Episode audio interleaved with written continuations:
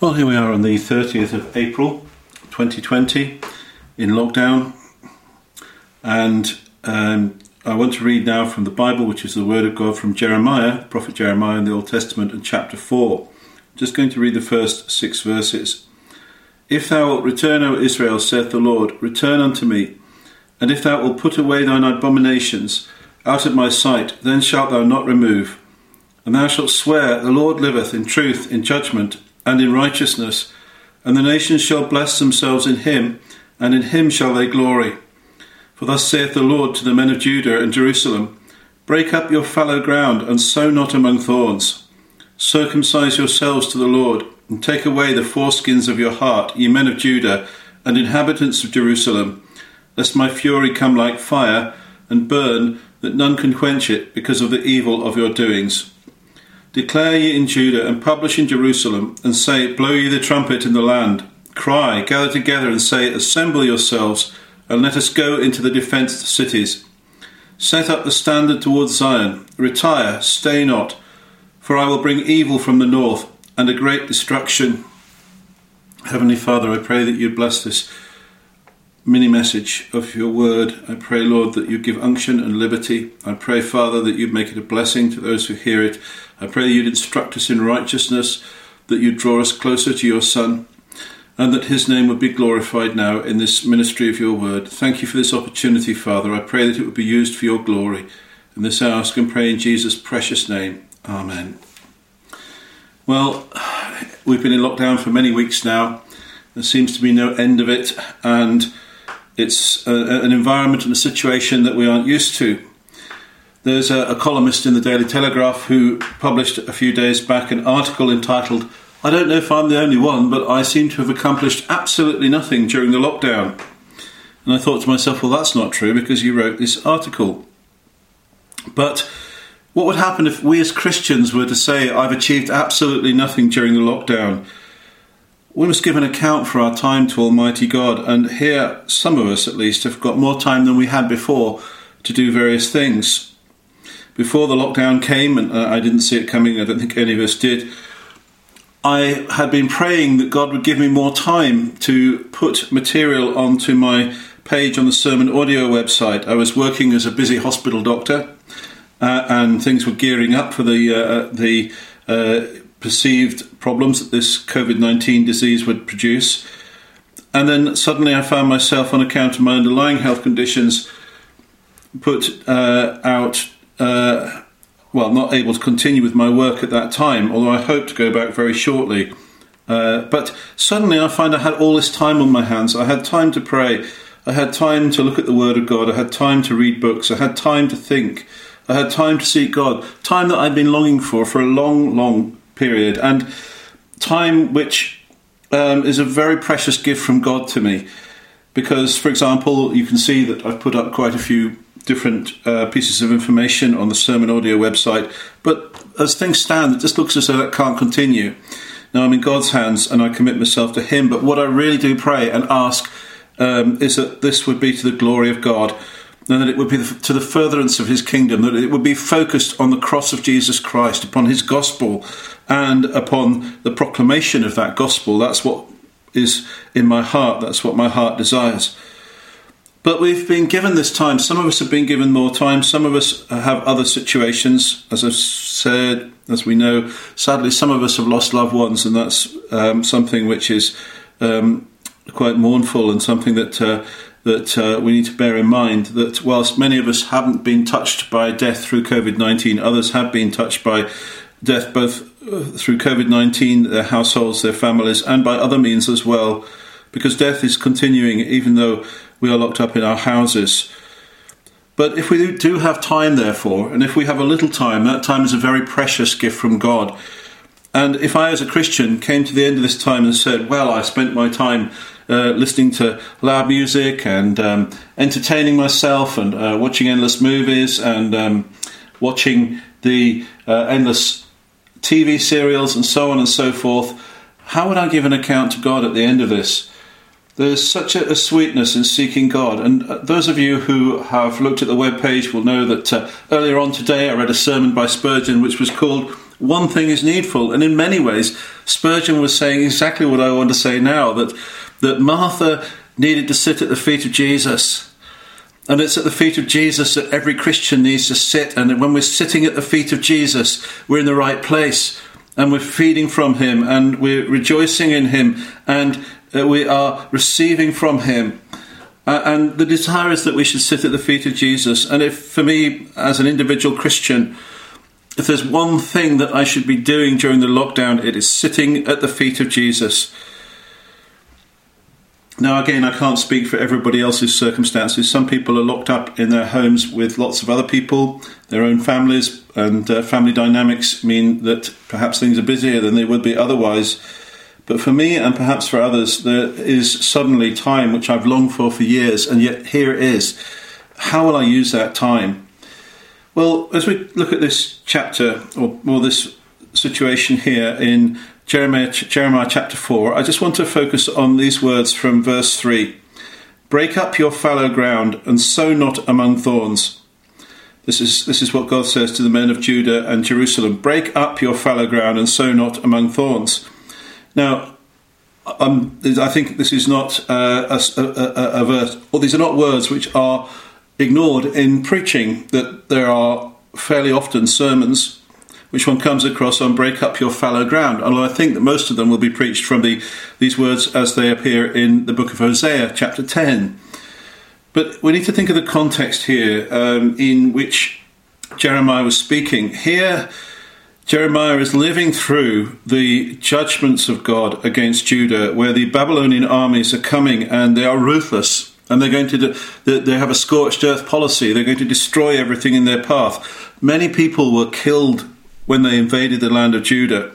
And that was God's judgment on them for their sins and for their idolatry. And of those who survived, many of them were then taken away to Babylon in captivity. And Jeremiah saw all of this. But here he is speaking forth the word of God, and the command of God here to the men of Judah and Jerusalem is break up your fallow ground and sow not among thorns. Now, I think we do well to take these words to heart in our day and this is how I thought about this as I went along, because, because my mind has been riveted to the situation in Scotland at the present time. I've lived in England for the last 10 years, but before that, for years, we lived and worked in Scotland, and I preached the gospel extensively through various parts of Scotland in my spare time working there as a doctor. And today, I am very, very interested in, in, the work that God is doing now in Scotland and the future of the work of the gospel work, the gospel of Jesus Christ in that country. I am also no less concerned about the work of the gospel in England and in Wales. In Northern Ireland, uh, I uh, am aware of uh, a church in Ballymena whose services I have been blessed by because they are broadcast on sermon audio every Sunday on the internet. And I cannot thank God enough for the ministries of Reverend, the Reverend John Greer and Andrew, Reverend Andrew Stewart. And although I've never been to Ballymena myself, uh, I cannot help but pray that God would pour out His Spirit on that town uh, and that He would bring um, a great harvest of souls into the church there through the faithful preaching that goes on and also uh, throughout the whole of Northern Ireland, but particularly Scotland, because one of the things that's come out is that as I started to read books, it was more and more books that I had bought in Scotland, obscure second-hand books, some of them, and uh, books about Scotland uh, that that were put up on the Sermon Audio website, and we can just see such a great move of God, so much work of the Holy Spirit in different environments, that so, such different um, uh, effects, such different uh, outpourings of His Spirit on the people of God in Scotland and different times. And that throughout generations, God maintained His witness there. And yet today, it, God's people are like a remnant in the land, and humanism seems to be the prevalent religion, and the, there seems to be this idea that that's it, Christianity is on the way out the Christianity that there is in the churches there, many of the churches, is nothing like biblical Christianity. It's nothing like the doctrine of justification by faith. There is no crying out to God and adhering to the Word of God. And as such, the people are spiritually in disarray. God's people are discouraged. Churches are closing. Churches are, are, are, are, finding it very difficult to stand up for the truth in an environment that appears to be increasingly hostile. Again, I, I spoke on the question of blasphemy in Scotland in the previous sermon that I preached, which was on hard speeches, which is uh, also on the sermon audio website. But, but in that country of Scotland, we find great perplexity. Now, let's just look at Judah here. At the time that Jeremiah was speaking, there was great judgment coming. Uh, God says there in verse 6 For I will bring evil from the north and great destruction. Now, I'm not saying that that is going to happen to Scotland, but if, for example, we find ourselves at the beginning of God's judgment, just at the beginnings of God's judgments with this lockdown, for example, and if these are the judgments of God, then as nations and as countries that are deserving of God's wrath, we are in dire straits and we do not know will happen ne- what will happen next. But what we do know is this that our government in England certainly is now saying that the lockdown is going to continue for some considerable time. And for many of us, this is going to be highly problematic. Um, but we don't know what else is going to happen. And God has shown us that we are nations and countries that are under reproach because of our sins, because of our backslidings, because of our blasphemies. Well, what I want to do is this I want to say that when God says break up the fallow ground, I want to apply this to people who are true Christians in the Church of Jesus Christ, perhaps especially in Scotland, but also in England and Wales, at such a time as this. Break up your fallow ground. At such a time as this, when we are in lockdown, when we aren't physically able to attend church, although we are thankful to God for the ministry of those ministers who minister to us via the internet, and the other means that we have of, of receiving the truth, that God is saying to Christians, break up your fallow ground in the same way that the lockdown for me and the time that I have is an opportunity to break up my fallow ground. The picture is this that, that fallow ground is ground that's not being used for growing any crops. It's ground that's been left to rest. It's ground that um, has grown. And this particular ground here, it would appear, has grown thorns. So not only do we now have a problem, we have ground that needs to be prepared for crops and growing again and for fruitfulness, but we have a problem here that this ground's been left fallow for so long that it is growing thorns. And as Christians, that can be a view of our heart. Basically, what God is saying here to the men of Judah, and He's speaking to individuals here, is that get right with God. Get back to God. Get serving God. Seek Him with all your heart. Come to Him strive to be the Christian that God wants you to be, the person that God is calling you to be. Now, we have this fallow ground. One thing I've noticed is this, and I'm not a farmer, uh, and there may be farmers listening to this, and apologies if I get this wrong, but I notice that if a field has been left and a farmer wants to plough it, first of all, he comes along with a massive tractor with a huge plough on the back, and it's got great spades on it, and he ploughs it, and it lifts up huge swathes of earth and turns them over. But when you look at it, all you see is um, deep furrows and uh, tall um, piles of earth uh, with great clods of mud and with great clods of soil. And you think, well, how could that be used for sowing um, seed? But the farmer doesn't do it just once. He then comes back with a different plough that's smaller and then perhaps with a hoe. So that by the time that the field is ready for ploughing, you find that the whole surface is breaking down into fine, um, fine particles of soil and it's smooth and it's flat and it looks very, very um, placid and it looks ready for the seed. So breaking up the fallow ground is a process, a multi, multi um, a multiple uh, stage process. But so is our spiritual process here. That our fallow ground, we may have become Christians who are very easy in our own ways. We may have decided that we're going to follow the world in our in our lockdown again, I can. I'm, you're going to hear me saying this again and again. I'm really distressed just to see how when we go to the media like the BBC or Telegraph or whatever you want to go to, it's endless things about how I can watch television in the lockdown. I can um, cook in the lockdown. I can do makeovers. I can do all of these things, and nobody says anything about seeking God. Nobody says anything about doing that. Well, if you're a Christian and you're spending the lockdown doing these things, I pity you because you are missing out on sitting at the feet of Jesus. And the greatest blessing we could have is to sit at the feet of Jesus. Yet, if this fallow ground has been left for some time, that, that we may find that it's covered in thorns. We may find it very hard to arouse ourselves to seek the Lord Jesus Christ. We may have grown spiritually cold. We may have grown spiritually hard. We may have uh, decided that uh, there's nothing, nothing much we can do anyway. We may have become discouraged. God isn't working in our day. He may have left the country and he's not coming back. Or so we think. But God can come back at any time, my friend. And we may have become so sloppy and we may have decided that we're so like the world that it really doesn't matter if our lives mimic the world. So we don't break up our fallow ground. We're content with the fallow ground. And yet, when it came to the judgments of God, Jeremiah is saying, Break up your fallow ground and sow not among thorns. He is talking to individuals in amidst the people of Judah, in amidst the people of Jerusalem. There were people who were true Old Testament saints true Old Testament Christians looking to the Saviour who would come, looking to, forward to the Lord Jesus Christ and his coming. And he's saying to them, these are the ones that need to break up their fallow ground. In the same way that Christians today, we who are in lockdown, we who are the people of God, we who bear in, ourselves the, the, the, the, the imputed righteousness of Jesus Christ because we have come to the cross, because we have come to Jesus Christ to be our Saviour, that he is saying to us that we need to break up our fallow ground. And our fallow ground might be very hard. We might find it very difficult. We kind of like our lifestyle. We kind of like our compromise. And after all, nobody's telling us to do otherwise. So that we think that we can serve the Lord uh, and we can continue in our comforts and in our diversions. And we don't really see what is God is requiring of, requiring of us at such a time as this. So, what does it mean to break up our fallow ground?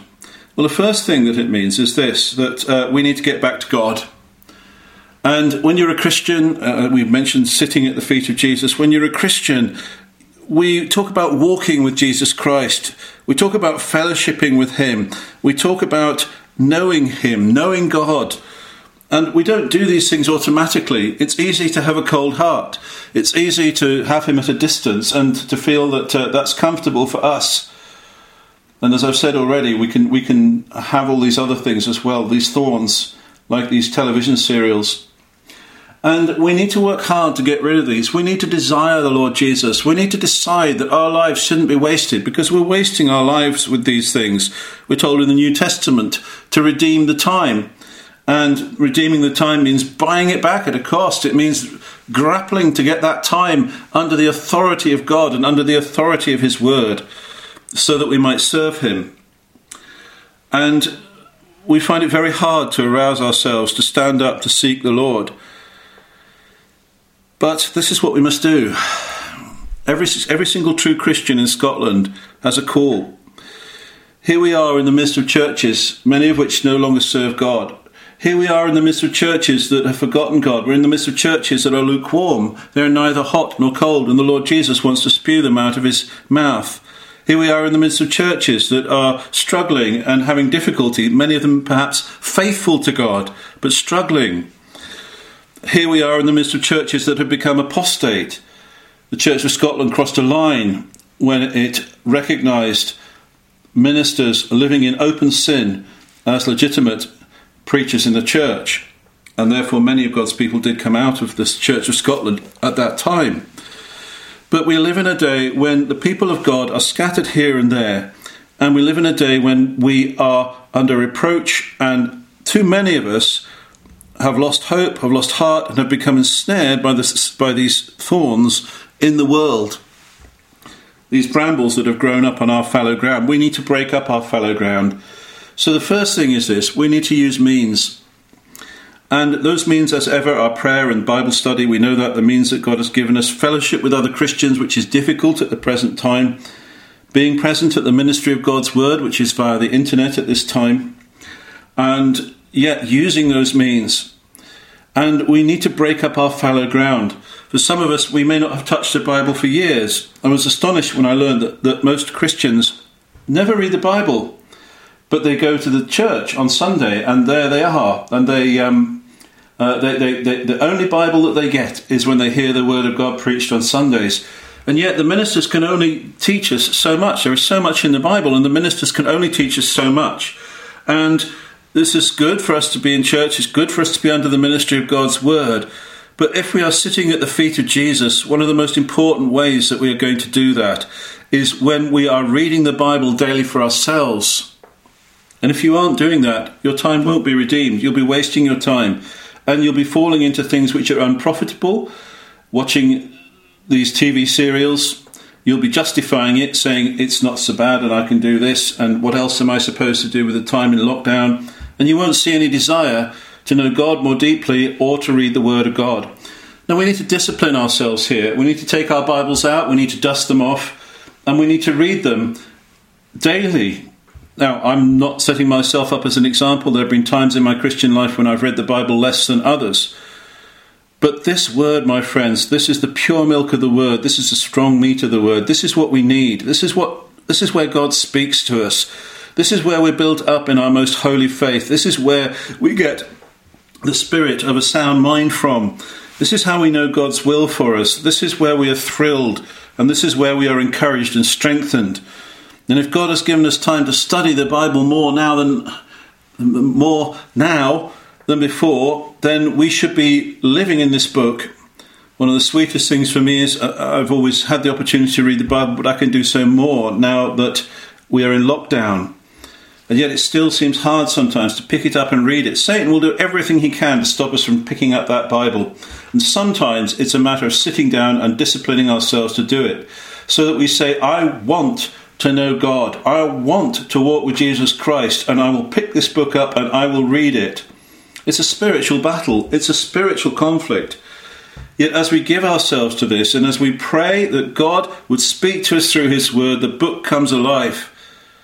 And the more this book comes alive, my friends, the more these superficial, stupid, nonsensical, endless television shows that we get so addicted to so easily, as if they were heroin or alcohol or something like that, the more they will seem pale and insignificant, the more they will seem like dung in comparison to what God has said and what God, has done for us.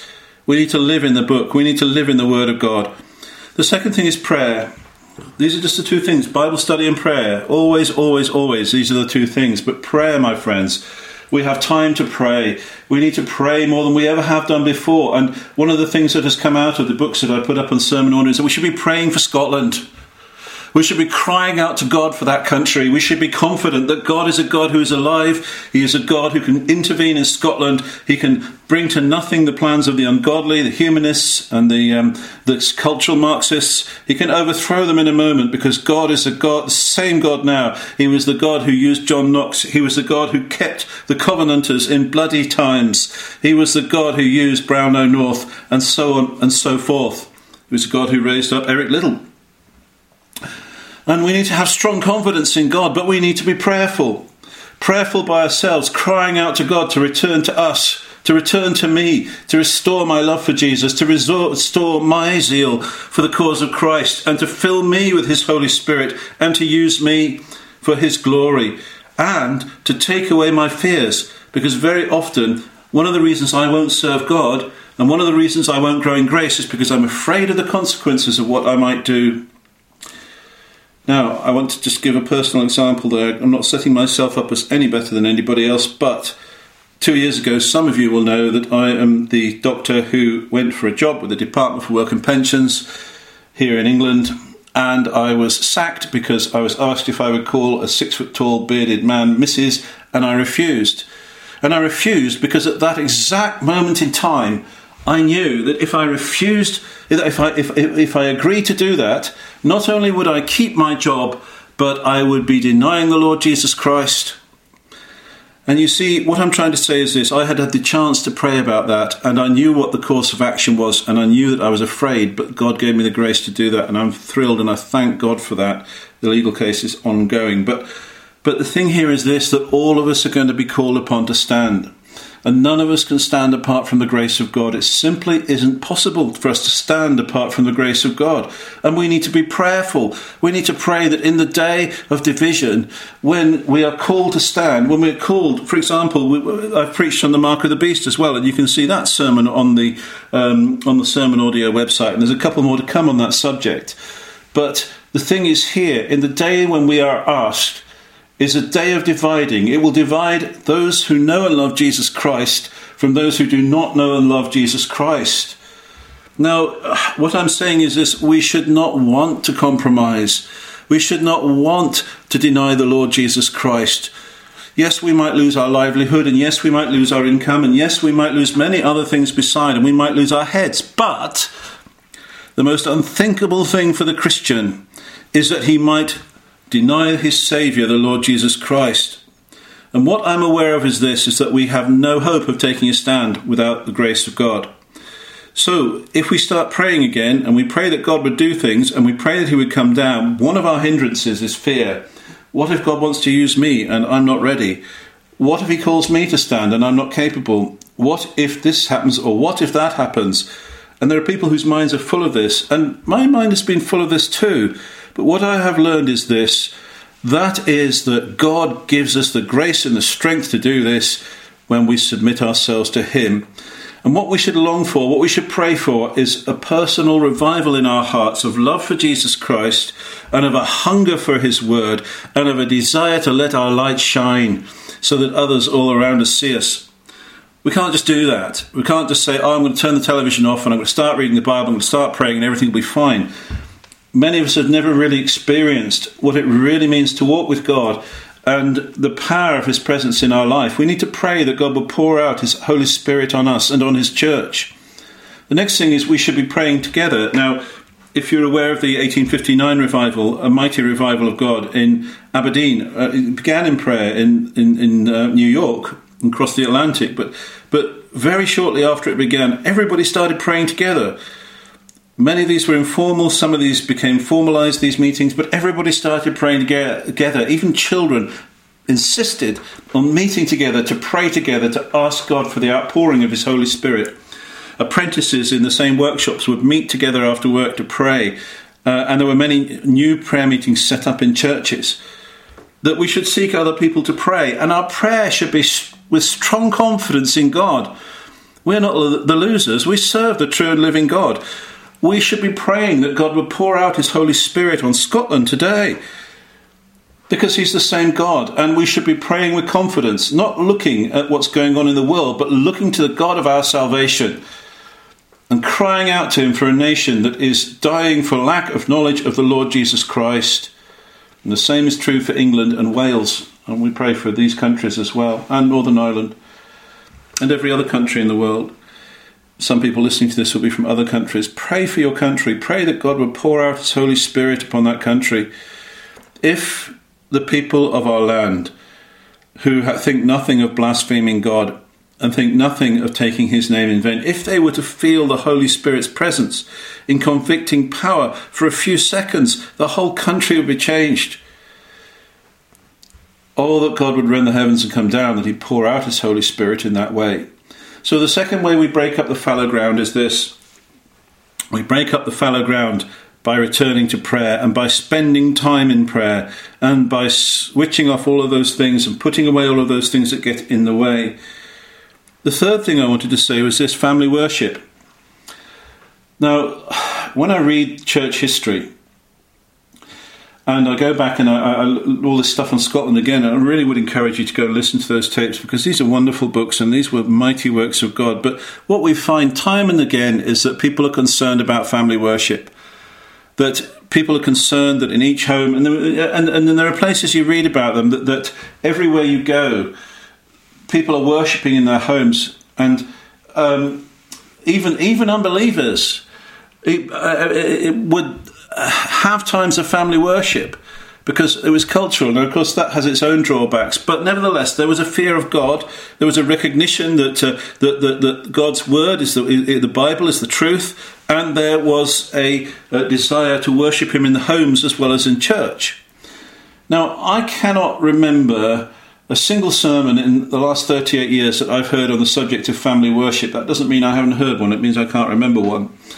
But this is a subject which I think has been very significantly overlooked, and yet family worship is something that is so significant and so important. And as families are stuck together in houses during a lockdown, it's something that becomes more important than ever. And yet, families may be watching television together, they may be doing all kinds of other things, but how many families are worshipping? I'm talking about Christian households, I'm talking about your household, my friend. Heads of households have responsibility before God for family worship, and yet many of us may never have had family worship in our houses. I, I know a couple, and I think this is very sad, a Christian couple who said that in the entire married life they hadn't prayed together once, and I find this astonishing, and I'm very sad to hear that. We should be making the effort to pray with one another. We really should. And if we're husband and wife, we should be making the effort to pray with one another. But if you go and read, for example, the history of the Skye revivals, or if you go and read up on revivals in the Isle of Lewis or visit these places, and I think I'm thinking about the north of the Isle of Skye now, that beautiful island. If you drive around the north of the Isle of Skye, you'll see all these farmsteads uh, and all these crofts along these um, country roads. And if you go back and you read the history of revivals in Skye and you read about the 19th century and what was going on there, you find that every household, every crofting household, although poor, there was worship going on in those households. There was singing of psalms, reading of the Bible, and the heads of the households took worship very seriously. And it's because of this that so, so many godly men were raised up to serve God from these environments. But you may never have had family worship in your house. You may never have turned to the Bible together. And I'm not denying that there would be problems in doing that, in bringing people who are not used to it, who see no need for it, who don't want it together to worship God together as a family. Yet the advantages of family worship to us as a family, bringing the blessing of God upon our household, instructing us in righteousness, setting an example, um, encouraging us to follow Jesus, cannot be underestimated. So, what I would suggest is this family worship can be very simple. And at its simplest, it might be consist of the family coming together under the headship of the head of the household, whom God has given responsibility, and a simple reading of a portion of God's word, followed by a prayer. And that would constitute family worship. Increasing that, a simple reading of God's word with a short word of exposition, followed by prayer, and so on. But you see, one should never underestimate the difference between a small act of family worship and no family worship. Because a family that doesn't worship together is a family in which all individuals are going their own way. Some of them may be following God, some of them may not be. But bringing the family together is peculiarly honouring to God, and it's God who has appointed the worship in families. So, those are three ways of breaking up the fallow ground in a time of judgment, in a time of difficulty, in a time of perplexity. This, I believe, is what God was saying to the people and the men of Judah and Jerusalem. That some of those men, at a time when the uh, when the Chaldeans, when the Babylonians were going to invade with great destruction, according to verse 6, some of those men were spiritual men who had perhaps become lazy in their faith, had become indifferent, cold hearted, backsliding in their faith. But, uh, but Jeremiah is saying to them, Break up your fallow ground. And those who break up their fallow ground are truly the people of God. They're the ones who know Jesus Christ. They're the ones who are assured of their salvation in the Lord Jesus Christ. And they're the ones whom God is going to bless even despite this uh, invasion. Now, maybe somebody is listening to this and you've never had family worship, but you've never known Jesus Christ either. Maybe you're alone in your house, maybe you're young, maybe you're old, maybe you're with your family and they're driving you crazy, or you're having the best times as a family you've ever had. But if you don't know Jesus Christ, it's time for you to break up your fallow ground, and your fallow ground is the fallow ground of unbelief. And that's the hardest, stoniest, rockiest, most difficult to break up ground of all. But the good news is it can be broken up. The Spirit of God can come into your heart, convict you of your sin, and bring you into a saving relationship with Jesus Christ. And the Bible commands you to turn from your sin and believe on the Lord Jesus Christ, and you shall be saved. Now, this fallow ground has been left for a long time so that thorns have grown up. And these thorns are going to choke the word, they're going to choke the prayer, they're going to choke the family worship. And I've said already what these thorns may be. They may be a love of pleasure, there may be a laziness in spiritual things, there may be an addiction to television um, shows, there may be an addiction to pornography, secretly or open, there may be an alcohol addiction or a drug addiction, there may be bitterness or unbelief. There may be just sheer laziness in the things of God. Now, when a man walks with Jesus Christ, And when, when a man or a woman or a child sits at the feet of Jesus daily and learns from him, this is the sweetest life you could have. So to have bitterness towards God, or to think that there is no gain in godliness, or to think that there's nothing to be said for walking with Jesus Christ, we are putting a question mark over our own grace, we need to examine ourselves to see whether we're in the faith. But, my dear friends, to know Jesus Christ, to serve Him, that's the greatest privilege we could have in this world. And He is calling all of us to serve Him now. And my prayer for Scotland, for example, is that the people of God would be strong, encouraged in the things of God, encouraged in the power of God and the promises of God, encouraged to be separate from the world, encouraged to use their time to seek God and cry out to Him, encouraged to look to Him for blessing, encouraged to believe that Scotland, that God hasn't left the country, that God still has purposes for that land, that God has worked over the centuries in Scotland for a purpose and to believe also that it's crucial that we as a people of God come together to cry out to Him to have mercy upon that land, to cry out to Him to turn the tide and to raise up the standard of holiness when the enemy has come in like a flood. The enemy of unbelief and godlessness and atheism and false religion and all of these other things, to believe that God can turn this in a moment and bring once again his word and his power to bear upon the men and women and children of Scotland, for whom we plead with God that they would obtain mercy and salvation at this present time. So, although the people of God in Scotland are now but a remnant, and they come from many churches, and there is much fallow ground, may God be pleased to raise up his church and his cause again in Scotland, in England, in Wales, in Northern Ireland, and beyond. And oh Lord, by your grace, I pray that we would all break up our fallow ground, that we would redeem the time. I pray, Heavenly Father, that Jesus Christ would be our first love. I pray, Heavenly Father, that if you have given us time to consider and to think and to seek you, that we would take that time and use it wisely. I pray that you would break our love of the addictions of this world, especially addiction, the addictions to the latest newfangled serial television, Lord, which everybody else is addicted to.